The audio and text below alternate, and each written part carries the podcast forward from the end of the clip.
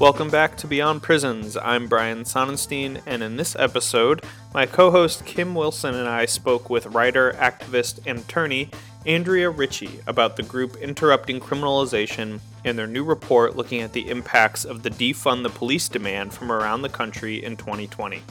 Interrupting Criminalization describes itself as an initiative that aims to interrupt and end the growing criminalization and incarceration of women and LGBTQ people of color for criminalized acts related to public order, poverty, child welfare, drug use, survival, and self defense, including criminalization and incarceration of survivors of violence.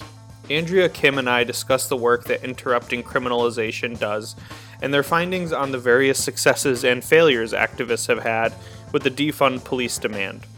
Perhaps most importantly, we go through some of the ways police and the state more broadly have sought to undermine efforts to reduce policing power. We also talk about the need to experiment and fund approaches to harm that might fail on the path to abolition. Andrea Ritchie is a black lesbian immigrant whose research, litigation, organizing, and policy advocacy has focused on policing and criminalization of women and LGBT people of color.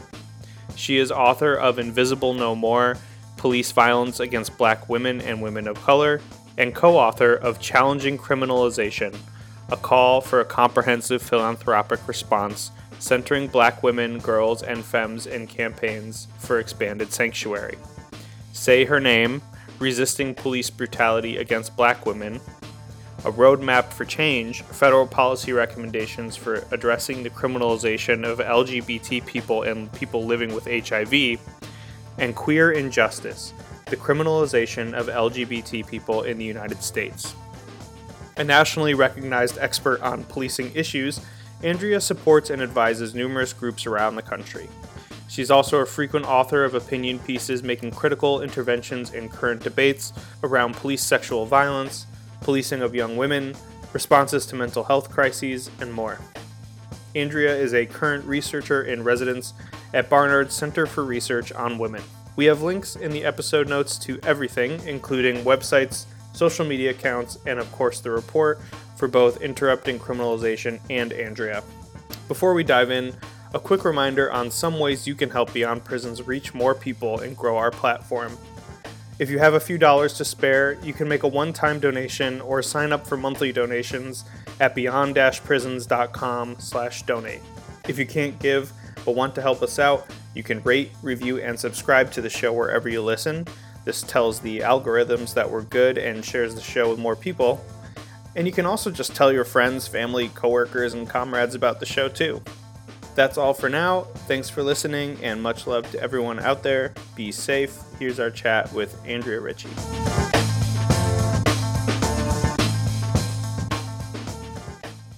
Thank you, Andrea, for joining us. Um, I was wondering maybe, you know, just a, a solid place to start would be for you to introduce yourself a little bit and to tell folks a little bit about interrupting criminalization, what it is, who's involved, where it, where it is, um, all of that. That would be great. Sure. So my name's Andrea Ritchie. Um, I have been organizing and documenting and advocating and litigating and agitating around police violence for the past 25 plus years and uh, predominantly through the lens of the experiences of black women girls queer and trans people and um, women, girls, queer, and trans people of color. Um, been a researcher, um, an organizer, a lawyer, a police misconduct attorney, a policy advocate, um, and a writer.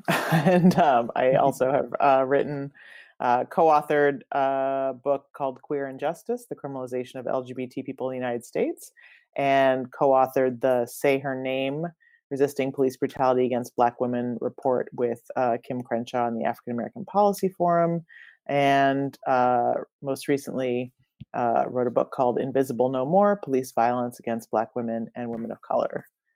That's kind of who I am and what I've been doing. The other thing I always feel like it's important for me to say is that I'm a black woman, I'm a lesbian, and I'm an immigrant. And I say those things because one, they may not be apparent from looking at me, but two, because they deeply inform how I understand these issues and why I come at policing issues through that lens, both as a survivor of police and interpersonal violence, um, and through the lens of those identities and of the communities that I'm part of. Um, it often means that I'm uh, focused on looking, making sure that we're looking at the whole picture of what policing and criminalization and mass incarceration and deportation and detention looks like, um, rather than focusing um, solely on kind of one standard experience. So, in some ways, that's where interrupting criminalization came from. Um, I was doing an interview the other day with someone because you know Mariame's got a new book coming out. Everyone should mm-hmm. get it. It's called "We Do It, Do This Till We Free Us" from Haymarket Books.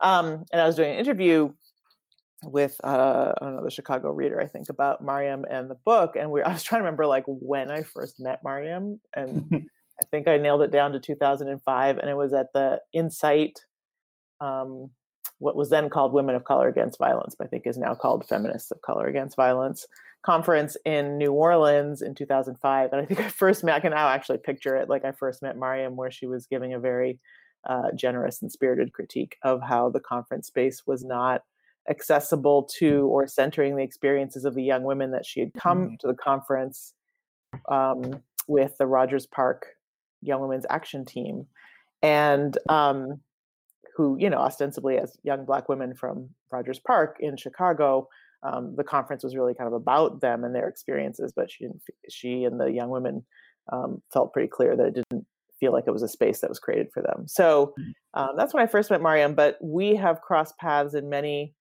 um, contexts and in the context of INCITE and organizing in Chicago and supporting groups like the Young Women's Empowerment Project in Chicago. Um, and so we have consistently sort of been in the same spheres and circles talking about uh, policing and criminalization and um, abolition through the lens of Black women and girls' experiences and also through the lens of folks who came into the work as anti violence workers, as survivors, um, and looking at police and prison and prison industrial complex abolition through the lens of wanting more and better for survivors like ourselves and the people in our families and communities that we care about mm-hmm. um, than certainly the current system offers. So, um, Interrupting Criminalization is a project we started together in 2018 at the Barnard Center for Research on Women um, at their Social Justice Institute. And basically, our goal is to literally find all the ways that we can to interrupt criminalization of women, girls, and trans people in all of the places and all of the ways that it takes place, obviously disproportionately impacting Black, Indigenous, migrant, disabled, queer, and trans women. Um, and to sort of do that through a framework that we developed in collaboration with a lot of national organizations, and you can find out more about them on our website, mm-hmm. um, called Six Ds Until She's Free. So, really doing our work to document where those interactions happen, because for women, girls, queer, and trans people, policing happens in exactly the same ways as it happens for men um, and cisgender and heterosexual folks and it happens in additional locations and through additional institutions and places through medical care through productive care through um, uh, what's called you know the family police basically child welfare and the mm-hmm. foster system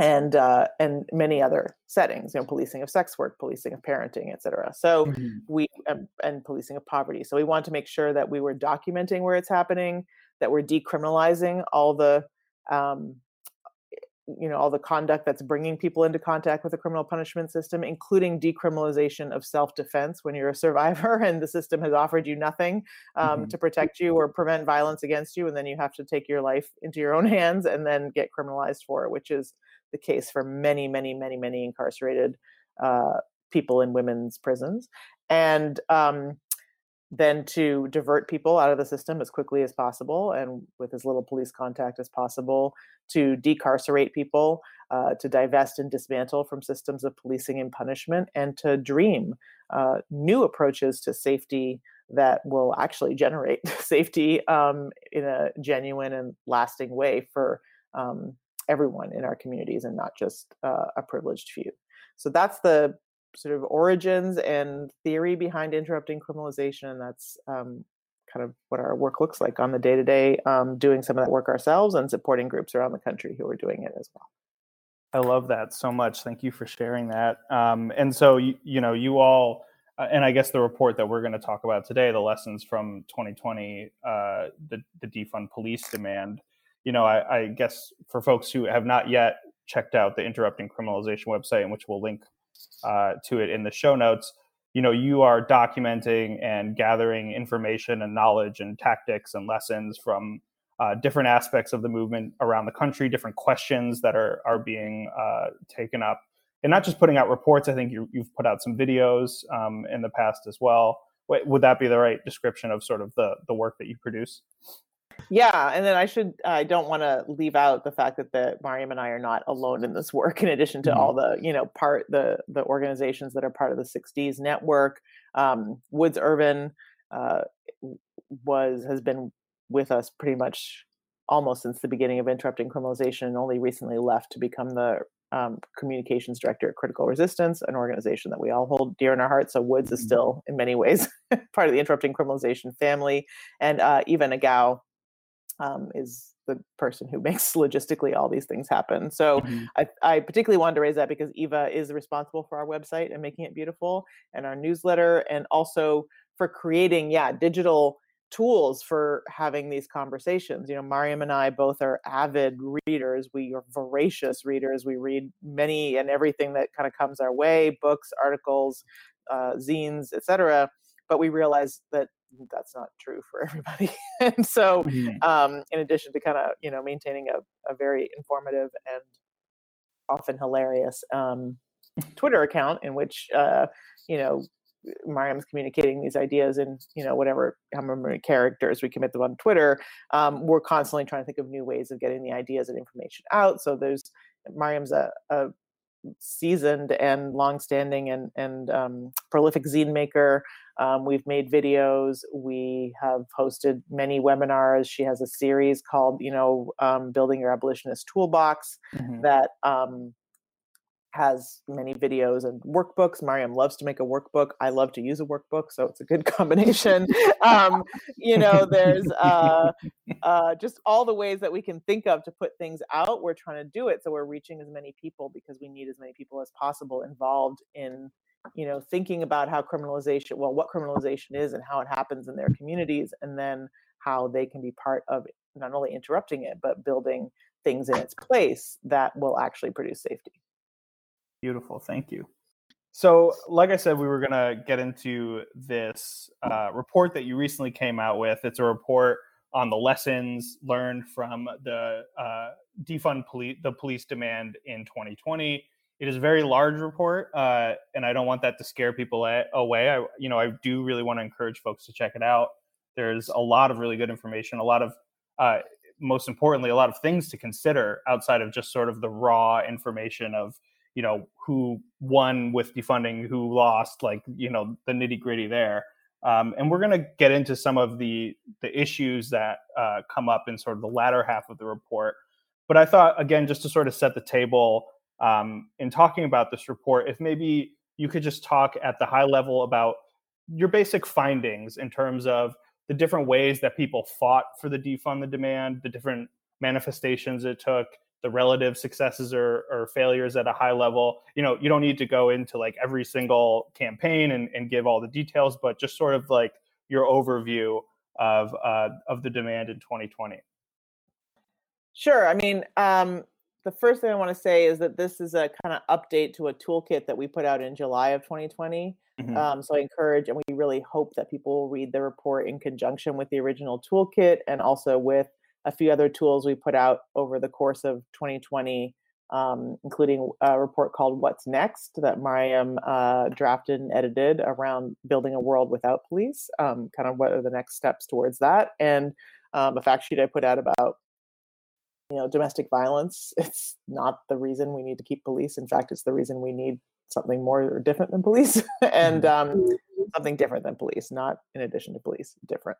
Um, and um, so this report was an update uh, that we wanted to kind of reflect back um, all the incredible work that had happened over the past uh, eight or nine months around defund and part of the motivation for that was you know the the fact that as soon as the democrats like before they even basically got into office were already turning around and talking about how defund was a nonsensical demand and it had caused them to lose seats even though it's been factually proven that everyone who supported that demand won their seat and everyone who didn't lost it. And you know like or the people who didn't win who who lost their seats were not people who funded defund or supported defund. And um and that you know it's just it's people sort of complaining about the slogan and and saying it's not in touch with black communities and it's coming out of you know this you know perspective of folks who don't experience violence on a day-to-day basis and like all these critiques were coming and and we really wanted to reflect back that like people are actually doing this on the ground and right. you know you can critique the slogan but actually what you disagree with is the demand and let's show you what the demand is looking like on the ground in terms of what people have accomplished. And we also want to reflect back that in the midst of all that kind of back and forth around it, people extracted $840 million from police departments in 2020.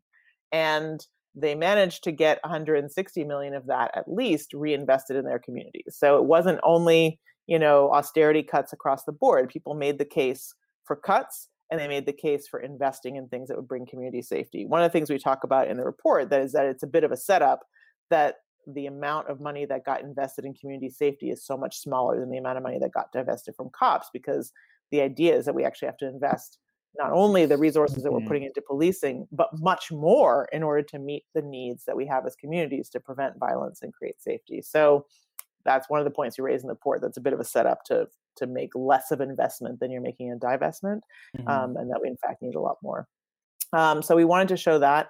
And then, you know, in the wake of the white supremacist attack on the Capitol, um, an attempted coup, we also people started to, you know, including again Democrats, but just people in general started to say, well, wait a minute, you know, look at what happened. Is this the time to defund police and we should put more money into cops and giving them mm-hmm. more access to military equipment? And so we wanted to be like, no, this that is and and you know, there's lots of articles and videos and yeah things floating around showing that in fact police participated in, led, con- and military um, condoned, facilitated um, the attack on the Capitol. That there's tremendous white supremacist, and we all know this. I mean, police are white supremacists from their inception.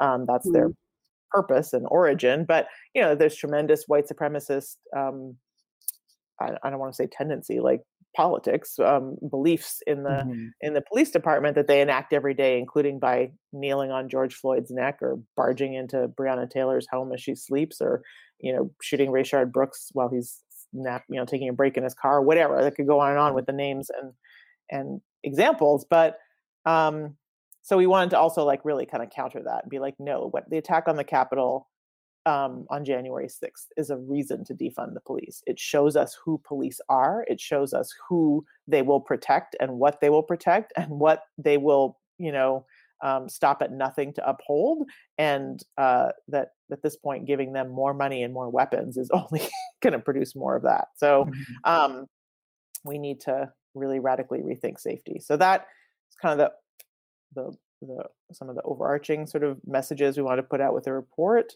Um, and the top level things are, are, sort of what I mentioned in terms of how much mm-hmm. people got out. People also in um, 25 cities secured um, cancellation of contracts between the police department and the Department of Education to have police in schools, and um, got an additional 35 million out of uh, paying for cops in schools and into paying for resources for students and communities. So those are the wins, and we wanted to reflect those back, and we wanted to reflect the way people won those things. We wanted to reflect the evolution of the demands that people were making. You know, um, when things jumped off in Minneapolis um, after George Floyd was murdered, the folks in the Black Visions Collective and Reclaim the Block pretty quickly put out a set of demands and uh, you know memes, and it was four simple demands. It was like, don't give the police department that killed George Floyd any more money. Make a mm-hmm. commitment that you won't give them any more money in the future. Um, take away their weapons to, that they're using to kill us, and invest in community safety. I mean, it was like, and and people were literally like cutting and pasting those demands from Minneapolis into mm-hmm. petitions um, and demands in cities across the country.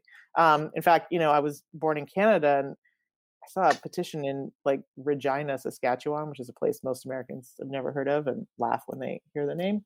Um, uh, you know, that had basically the demands for Minneapolis in the petition, right? And mm-hmm. since then, there's a whole movement in Canada to defund police that is, you know, not derivative of the one in the US, but organic to there. But mm-hmm. what I'm trying to say is that those demands really traveled far. And then what happened over the last six months is people evolved them to meet their local communities to the, the specifics of their community budget, the specific needs of their communities for community safety. So we wanted to show the evolution of that, how things got more specific, how people got more creative, how people got more um, uh, we're building more alliances with other groups and and how that shaped things. You know, we wanted to show like that in Durham, people were like, defund the police, and why don't you raise the wage of all the other city workers to just 15 bucks an hour, just the minimum, right? Mm-hmm. Like, you know, mm-hmm. instead of paying for these police, like people were getting creative oh, yeah. about how they were building mm-hmm. solidarity with environmental justice groups, with groups working for safety for Black trans people, and and and merging demands um, in their budget demands. So that was the overall goal, and then we want to reflect back lessons people had learned and roadblocks they'd hit and ways mm-hmm. they got around them in some places and then questions they were left with yeah. um, but the last thing i want to say about the length of the report is you know it, it is 104 pages but it's a choose your own adventure so you don't mm-hmm. have to mm-hmm. read all 104 totally. pages you can just go i want to know what all these cities did or i want to know what cities that i that look like mine or um, are close to me or um, you know who i'm you know politically or otherwise affiliated with i want to know what mm-hmm. they did and i want or i want to know you know what were the lessons or i want to know where were the roadblocks or i want to know like what the questions are that people are going into things and then the stuff that's in the appendix is just details right mm-hmm. if you mm-hmm. want an example of how seattle built a solidarity budget bringing together climate justice activists labor activists um, folks fighting criminalization and folks fighting for you know tools for survivors of gender-based violence you can go look at their budget and their principles and how they came up with that. If you want to know how to do a survey in your community about what generates safety you can go look at that in the back and if you want to see how to how cities have done their surveys you can go find that in the back. And if you want to see you know what the domestic violence movement is saying now about policing and defunding police, you can go find that. And if you want to find out, you know, how Los Angeles and other cities are raising more revenue for safety, community-based safety programs, um, you can go find that. So there's there's really um, something, lots of different tools in there that people can use, so that you don't have to read all of it. Is the mm-hmm. short version. well, you should but no, I mean, it's like yeah, it's it, uh, extremely useful information. I think that's yeah. where you know the next question um, that I have really you know is going to take us is to think more about um, and talk about some of the the section uh, in that report called tricks and tensions, right? So, um, for example, one of the tricks um, was, quote, moving portions of police budget to other departments while maintaining the same power structure of personnel and practices doesn't achieve the goals of divesting from policing and investing in community safety, end quote. And that's on page 20 for folks that um, want to go look at that. Um, and you know, one of the examples that comes up in there is about the Minneapolis uh, school districts replacing school cops with quote unquote public safety support specialists um, that were come up with this shit. Seriously. Not a hint of sarcasm. In, in I mean, literally. I mean, the people in Minneapolis were just outraged. They were just like, "We didn't say dismantle cops to bring back cops in t-shirts. Like that's yeah. not." Like what the hell you know and it's uh, and the report points out that these were retired cops and prison guards um you know and you talk about uh the lack of community investment alongside of defunding the police. So you know if you could just give folks um, a couple of examples from the report um, we'd love to hear about that and a kind of um, you know what this uh, what kind of ways right um, do we already know um, that the state is going to try right to dilute or misdirect attempts at um, you know at, at reducing their power right and um, yeah i mean i think that that kind of gets you know at the heart of of the question and you know the things that we're we're trying to understand a little bit better Yeah, no, and that those are critical lessons that people learned. And then what was what was really great was how people learned uh, and then shared with each other so that people could come up with mm-hmm. ways of like um, kind of being uh, proactive. Um, so what we learned basically is the system will do anything to preserve itself, right? And so mm-hmm. um, that politicians will be like try and appear to be meeting the demands of the street and you know down and uh, and painting Black Lives Matters on pavement and etc. But then actually just doing what in the first toolkit Mariame, you know, referred to as like a shell game, right? It's like, you know, mm-hmm. uh, there's the police budget. Okay, it's gone. It's not in the police budget anymore, but uh, it's in the Department of Education budget. Like we in the New York City, yeah. that's what they did. They literally moved the, or they said they were moving the entire budget for the cops who were in schools out of the NYPD budgets into the DOE budgets, into the Department of Education budget, and then also cutting a bunch of money from the Department of Education. So what does that do? Does that take cops out of schools? No.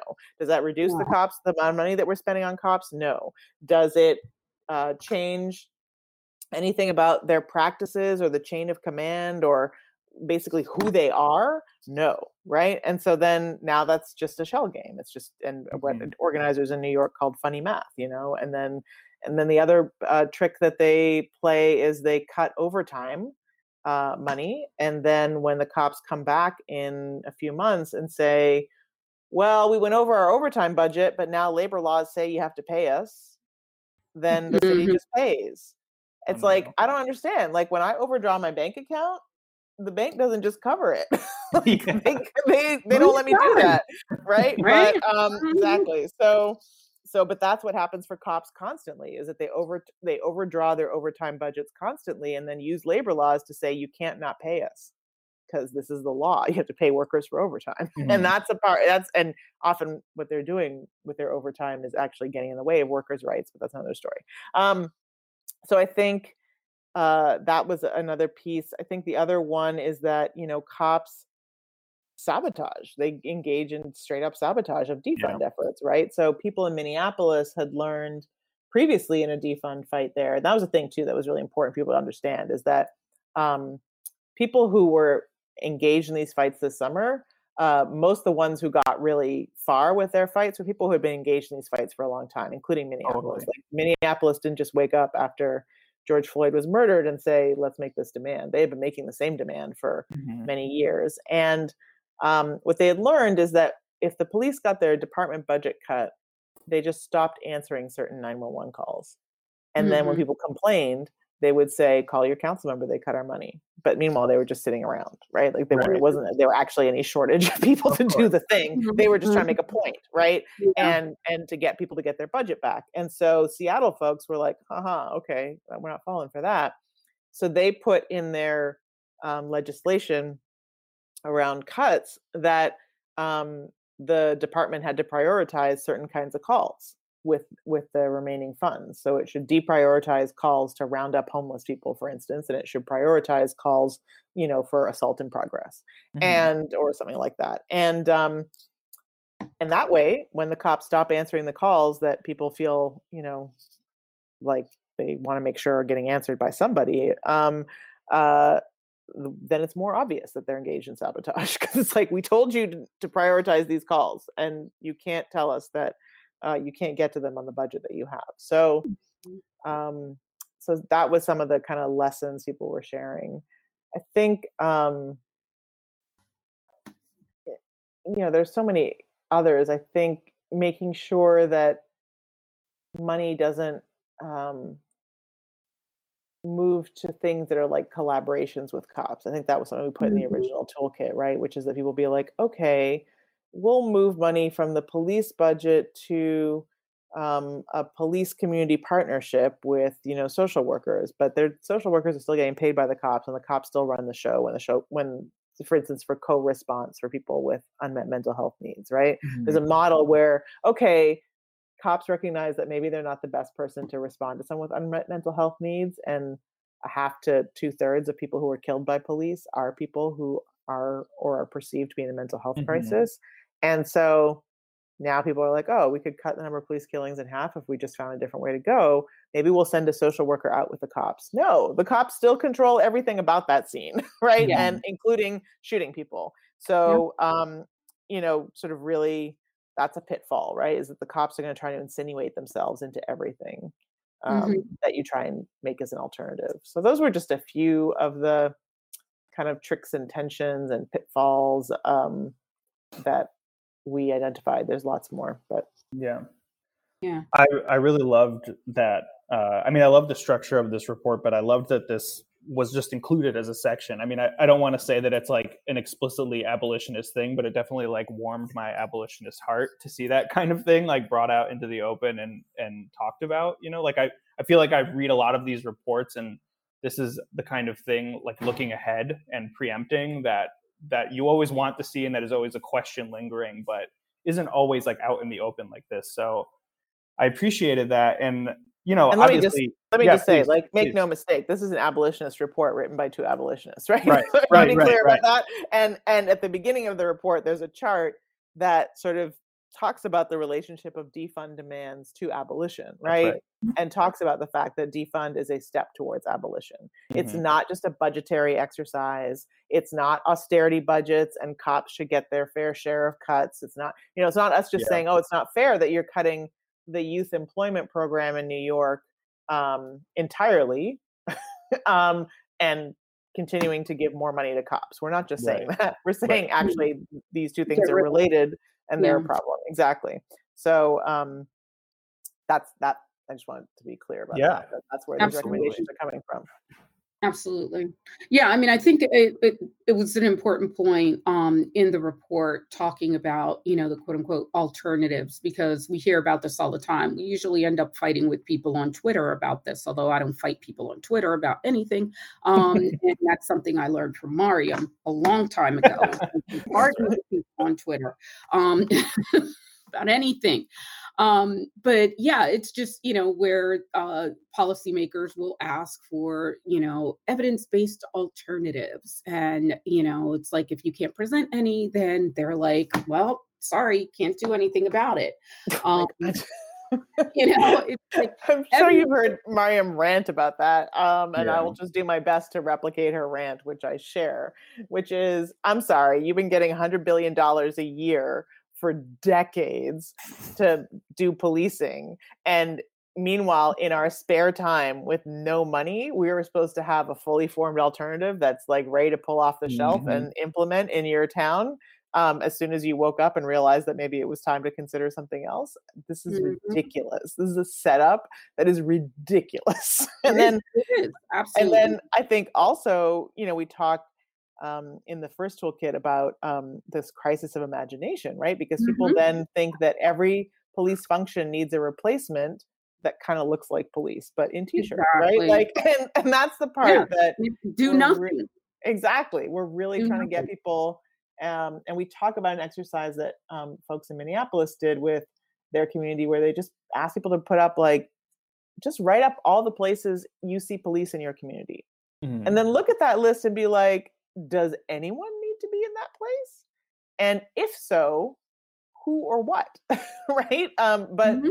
there's possibility that the cops don't need to just be out in the park or on the corner or um, policing people who might be trading sex to survive or um, you know chasing young people who are smoking weed like maybe mm-hmm. nobody needs to do that maybe we just need to leave that alone and then make you know available to people supports if they need them right if you're mm-hmm. you know mm-hmm. there's a, a, should be somewhere that's like are you feeling a way about how much weed you're smoking come on in let's talk about it and it doesn't mean you have to be in a program and it doesn't mean you can't leave once you admit that you might have mm-hmm. a problem and it doesn't mean that i'm going to force you to abstain or into treatment it just means we can talk about it like period right or you know yeah trading sex and you don't want to be doing that right anymore and you let's let's make sure that you have other options and and yeah. multiple other options and that they are mm-hmm. other options that pay just as well and better and that you know are as flexible and you know in terms of schedule or what like let's just make sure you have what you need basically and and exactly of, yeah. and not and step away from the kind of carceral models um, exactly. that we have, currently have for pretty much everything, everything. Mm-hmm. literally yeah. everything I feel like that dovetails nicely with some other thoughts that I had reading different aspects of the, the report and, and just sort of thinking about it. And, um, you know, in, in, one of the subsequent sections, I think it's called the, the key questions going forward. Um, I think number four is about transformative justice. And in the report, you write, quote, um, and this is an, an example of like a key question going forward. Uh, you write, funders and policymakers are creating false dichotomies between community-based strategies focused on meeting material needs and strategies focused on creating and building transformative justice processes to address conflict, harm, and need beyond policing. The reality is that both are needed investment in meeting people's material needs through direct income support and service provision, and investments in untested experiments to address current gaps in community based safety strategies, which are often perceived as risky, but are in fact essential to building the skills, relationships, and infrastructure necessary to achieve genuine and lasting community safety. Um, and I, I, feel like you touched on this a little bit there, where you know you're saying it's not just take the money away and do nothing. It's not like an austerity budget. It's you know it's not just about uh, moving money into other parts of the government, but also about working towards something, right? Like working towards a, a world and a set of social relationships uh, that we feel is actually healthier and ensures safety more than the current arrangement that we have. Um, and so I wanted you to talk about this aspect of um, the need to experiment and take risks and develop strategies for safety that would make policing obsolete while also demanding defunding and for investments in those people people's needs because i feel like getting uh, and i and i know and i want to acknowledge that obviously again that work has been ongoing and already exists already happening on the ground. Uh, transformative justice is obviously maybe the the most familiar example of an area in which people are doing this experimentation. Um, but I always feel like that's sort of one of the things that is missing a little bit from the conversation when people are focusing on like investments and uh, and like taking money and power away from the police. Can you talk a little bit about about this area of experimentation and, and sort of pushing people into taking those risks and developing those strategies? Yes, and first I want to just um, congratulate you on making it through that sentence. Every I was listening to you read it, being like, I have a problem with long sentences, but then I was like, Wow, he needs to be like a deep sea diver to finish this sentence in one breath. My God. Okay, so I'm an editor, so I know. I know. Thanks, thanks, for getting through it. Um, note to self: really work on those sentences. Um, uh, but I think that we, yeah, what we were getting at is that you know people are trying to frame it as if there's like two schools of thought, right? That like there's definitely research out there that shows the best violence prevention strategy, if we're talking about domestic violence or other forms of violence, is access to safe, affordable, accessible housing. and um, exactly and and and living wage, uh, fulfilling uh, employment and education and cultural programs and youth engagement programs. There's research that shows that these are the things that actually um, make us safer and that in this moment you know when we're in the biggest economic crisis of our generation people are facing a looming eviction um, crisis like just more unemployed people than in my lifetime or you know most people who are still alive right now is lifetime um, just people more food insecurity like giant lines at food banks every day like yeah. we're in an economic pressure cooker and then on top of that there's a deadly virus that's like killing people in our families and our communities and our neighbors and like decimating and devastating and i think we're we need to focus on the deaths because there's astronomical but also there's like the long-term disability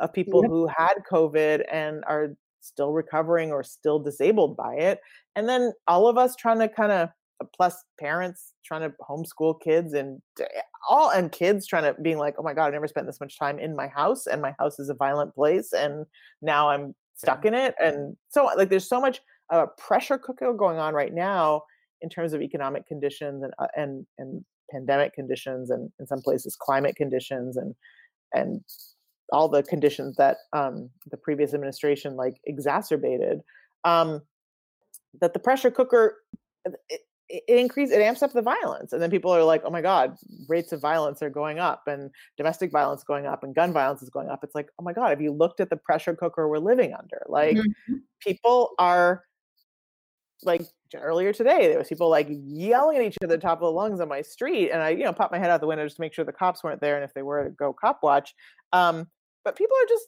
hot like it's just yeah. stressful like and stress produces stressful responses right and mm-hmm. um so there's definitely evidence that if you alleviate the stress if you take off the stress if you make it possible for people to leave a place that's not safe if you make it possible people to earn um, money in work that is you know safe and not risking their lives every day um, et cetera et cetera that violence rates go down. And the fact is we live in a patriarchal society. We live in a homophobic transphobic um, ableist uh, xenophobic society and violence occurs um, and it will continue even under ideal um, economic conditions because systems of power and privilege um, and systemic uh, structures that support them continue to exist. So we have to um, make sure that we find ways to address that violence. The problem is that all the ways that we address that violence now just reinforce those structures right? And so um, we well that's not true. All the ways that are funded to address the violence right. now, reinforce those structures. There are many ways people are addressing violence in communities that don't reinforce those structures and are, are liberatory. They're just not funded and they're not validated, um, mm-hmm. unless, as you're saying, Kim, you know that you can prove through your evidence-based study that you know your neighborhood block association, you know, rapid response to each other's crises is like working on a peer or know, it works on it works in every situation exactly. like i could possibly come up with hypothetically. Exactly all the yeah. time and never yeah. mis- never make a mistake never make that cops are out there making mistakes all day every day killing people beating people arresting the wrong person yeah. but we don't that's the your thing must be perfect. Your community based thing must be perfect. we don't you know unlike the police department we don't have um you know we don't have fully funded academic departments that are studying these issues, right? right. And right. or a whole propaganda machine. Criminal, criminal justice departments that are doing their thing over there, and you know, cop academies and whatever. Exactly. exactly. And uh, and the rest of us are basically doing, you know, uh, mutual aid. Um, even before it was, you know, we were using that phrase and um, supporting people uh, directly and addressing people's material, you know, uh, conditions in all the ways that people need to have those things addressed um, to help them not just survive, but you know, to hopefully do a little bit better than just surviving. And um, we didn't have time to take fucking notes. Like exactly. that's like does Ryan put it on Twitter sometimes? It's like we didn't have time to take fucking notes. A memoir.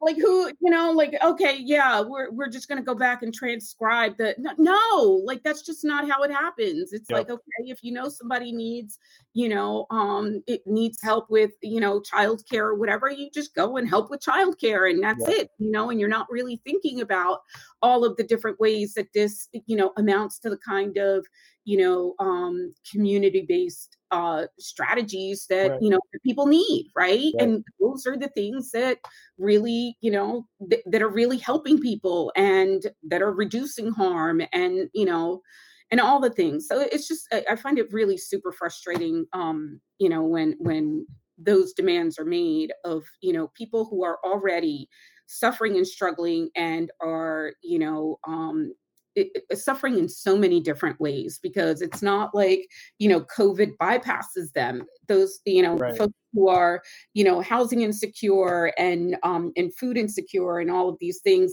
are also either suffering from covid themselves or have people in their own families and oh. you know in communities suffering from covid so it's like the impact is you know double triple quadruple you know what it might be for someone who is you know, working a full time job and has health care and all of the things, you know, all of their material needs are, are being addressed, um, you know, or perhaps better addressed uh, than than other people. So, um, yeah, I mean, I, I could go on and on and on with that. Um, it's so true. It's so true. So I think I think the the the point that we're trying to make there is that I think also that um, you know funders tend to be divided into the ones who fund services and the ones mm-hmm. who fund systemic change. And in this moment, they're trying to figure out, okay, how do we address this thing around, you know, defunding the police um, and building community safety? We have to pick a lane. We have to decide whether we're going to fund services or whether we're going to fund um, groups doing mutual aid and and trying to do budget advocacy around the police. And the answer is both.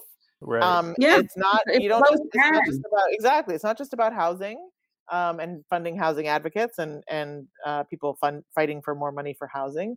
You're gonna have to fund something, and I've said this to funders directly.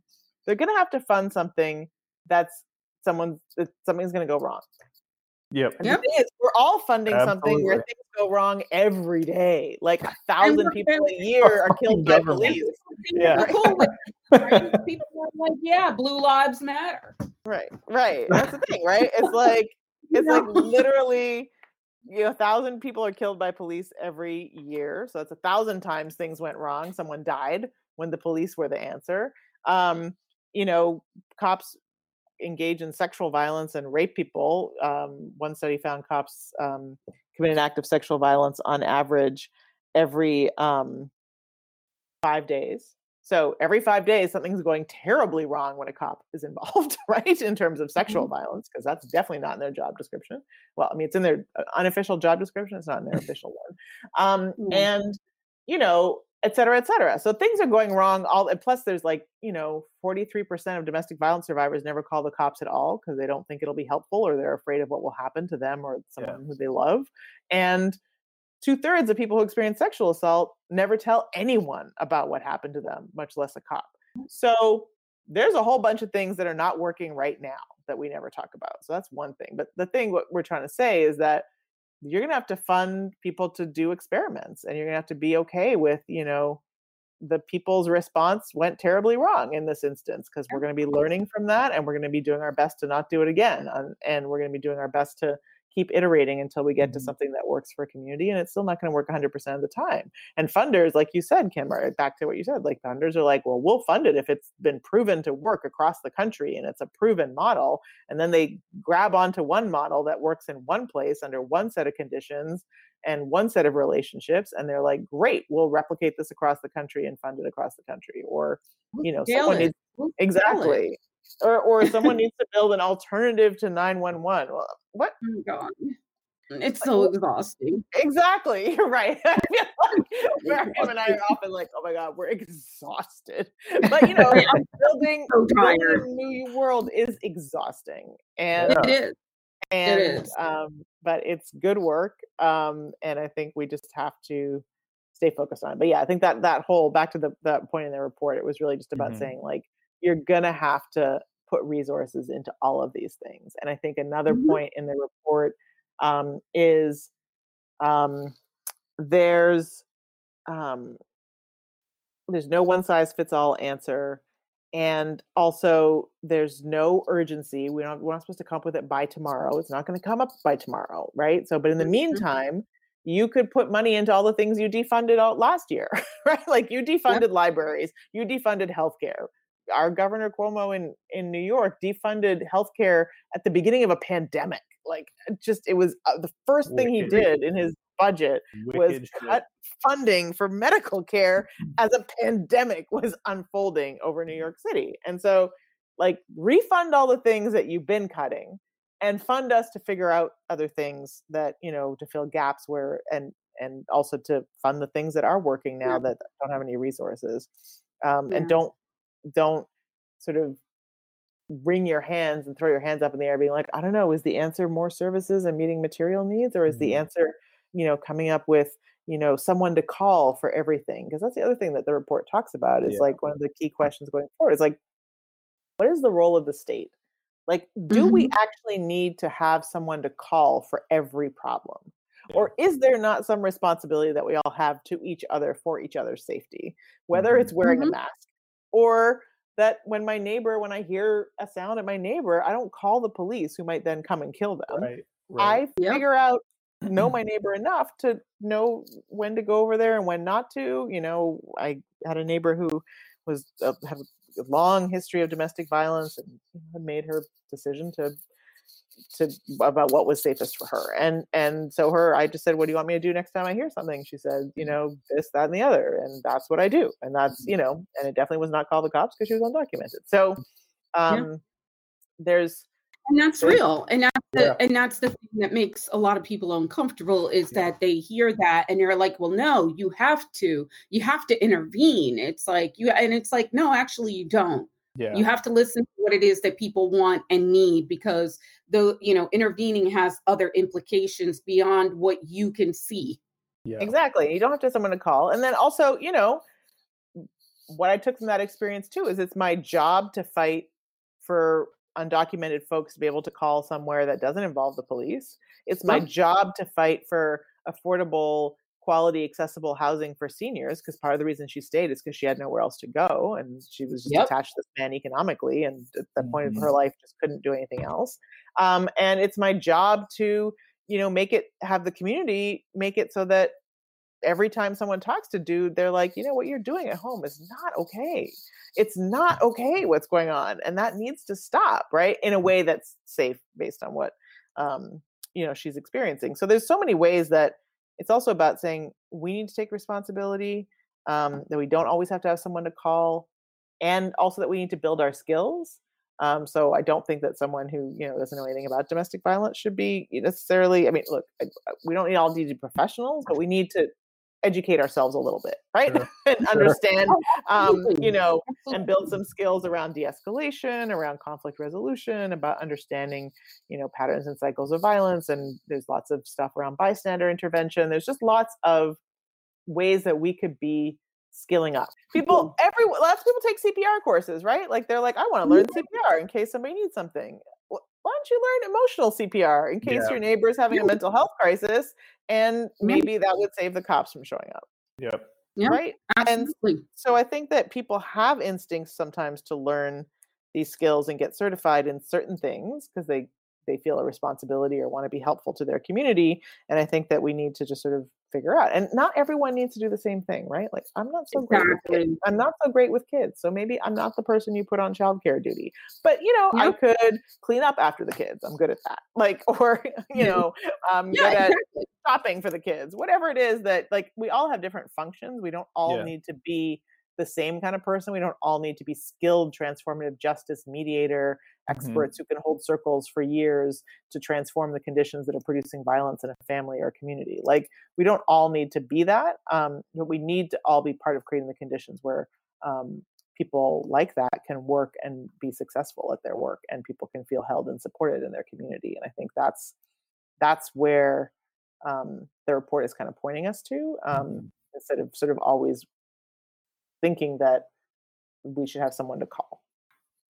Absolutely. Absolutely. Yep. I think that that was like really incredible and um you know just kind of like a a, a natural place to you know yeah. to to wrap it up um really because you know one um we're encouraging folks to you know go read this report as well as you know the 2020 report and the um or toolkit and the other toolkits that uh you talk about in the report. I, I also wanted to add you know, particularly thinking back on the last year of protests and at the, you know, I guess the heightened visibility of Black trans women in those protests and, and their needs and the issues facing them.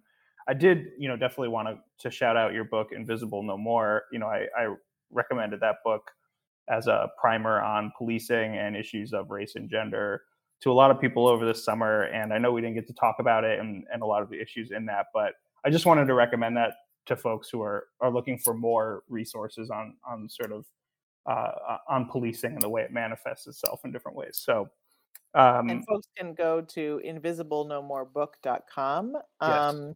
and find out information about the book. But also, what's there is a study guide, um, which is basically your your cheat sheet, so you can just find out what's in the book without reading the book. And I mean, obviously the book has more stuff in it, but it's it's the thing you want if you want to get the information fast. And there's lots of exercises and fact sheets and other tools there for folks to explore the issues beyond just reading a you know 250 page book.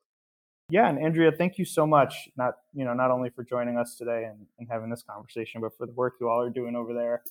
Um, admire it and I appreciate it and keep it up. Thank you so much. Thank you so much for having us learned so much from you and from yeah. Mario the years. I, I yep. was just telling someone that earlier today. I'm like, you know, it if it hadn't been for the work that you both have done and are doing. Um, I don't think I would be where I am. And, you know, um, I, I, if you don't know, um, I have two sons that are currently serving life in prison. And um, I'm not sure I would be able to um, continue with the work that I've been doing and uh, being able to deal with that situation had I not learned so much from both of you. So I'm really, really um, grateful for everything you do. I'm so grateful to you for sharing that. I feel like the work we we do, we want to be in support of and in service of people who are um, living the the very painful realities that our current approach to safety, which doesn't generate safety but generates a lot of suffering. Mm-hmm. Um, people who are who are really sort of living with that day to day, we want to be supportive of service. And um, something that folks could link to, I'm sure you, have talked about before, Kim, but mm-hmm. there's a a report called "Because She's Powerful" that mm-hmm. talks about women who are supporting incarcerated loved ones and the ways in which that takes a toll on people and also the ways in which people are resisting and surviving together. So um, it's put out by a group called the Essie Justice Group there in California, but um, the report I think has a lot of relevance nationally. So if folks want to think about more about the issues that Kim was talking about, there's more in there. It's something that you know we definitely we talk about on the podcast um, all the time, but uh, yeah, we have a mind to you know really highlight those issues even yeah. more because it's not something that people discuss um yeah. you know a lot in in this space even in this space we're yeah. not really talking about you know the experiences of you know um caregivers women um you know that have uh people inside and you know and do that work for decades right? Like decades. So yeah, um absolutely. So thank you for uh reminding us of that and uh yeah. Thank all right. you. thank all you right. so take care. Thank you for listening to Beyond Prisons. If you find our work valuable, we ask that you head over to iTunes, Stitcher, Spotify, or wherever you listen to podcasts and rate, review, and subscribe to Beyond Prisons. You can support our work by sharing this and past episodes on social media. If you're financially able to support us, you can do so for as little as $1 per month over on Patreon at patreon.com backslash beyond prisons. We recently launched our new website, www.beyond-prisons.com. There you will find a Beyond Prisons guide for supporting prisoners during the COVID 19 crisis, including a link to a downloadable PDF in small and large print formats. There's also a section on mutual aid projects that we update frequently and a list of demands that includes a call for the immediate release of prisoners. If you'd like to get in touch with us, you can drop us a line at beyondprisonspodcast at gmail.com. Beyond Prisons is created and hosted by Kim Wilson and Brian Sonenstein. Ellis Maxwell edits our episodes, and Victoria Nam manages our website and volunteers. The music is by Jared Ware. We'd like to give a special thanks to our many volunteers who are helping us transcribe our episodes to make them more accessible, as well as our donors who provide 100% of the funding for this show. We really appreciate your support. Thanks for listening.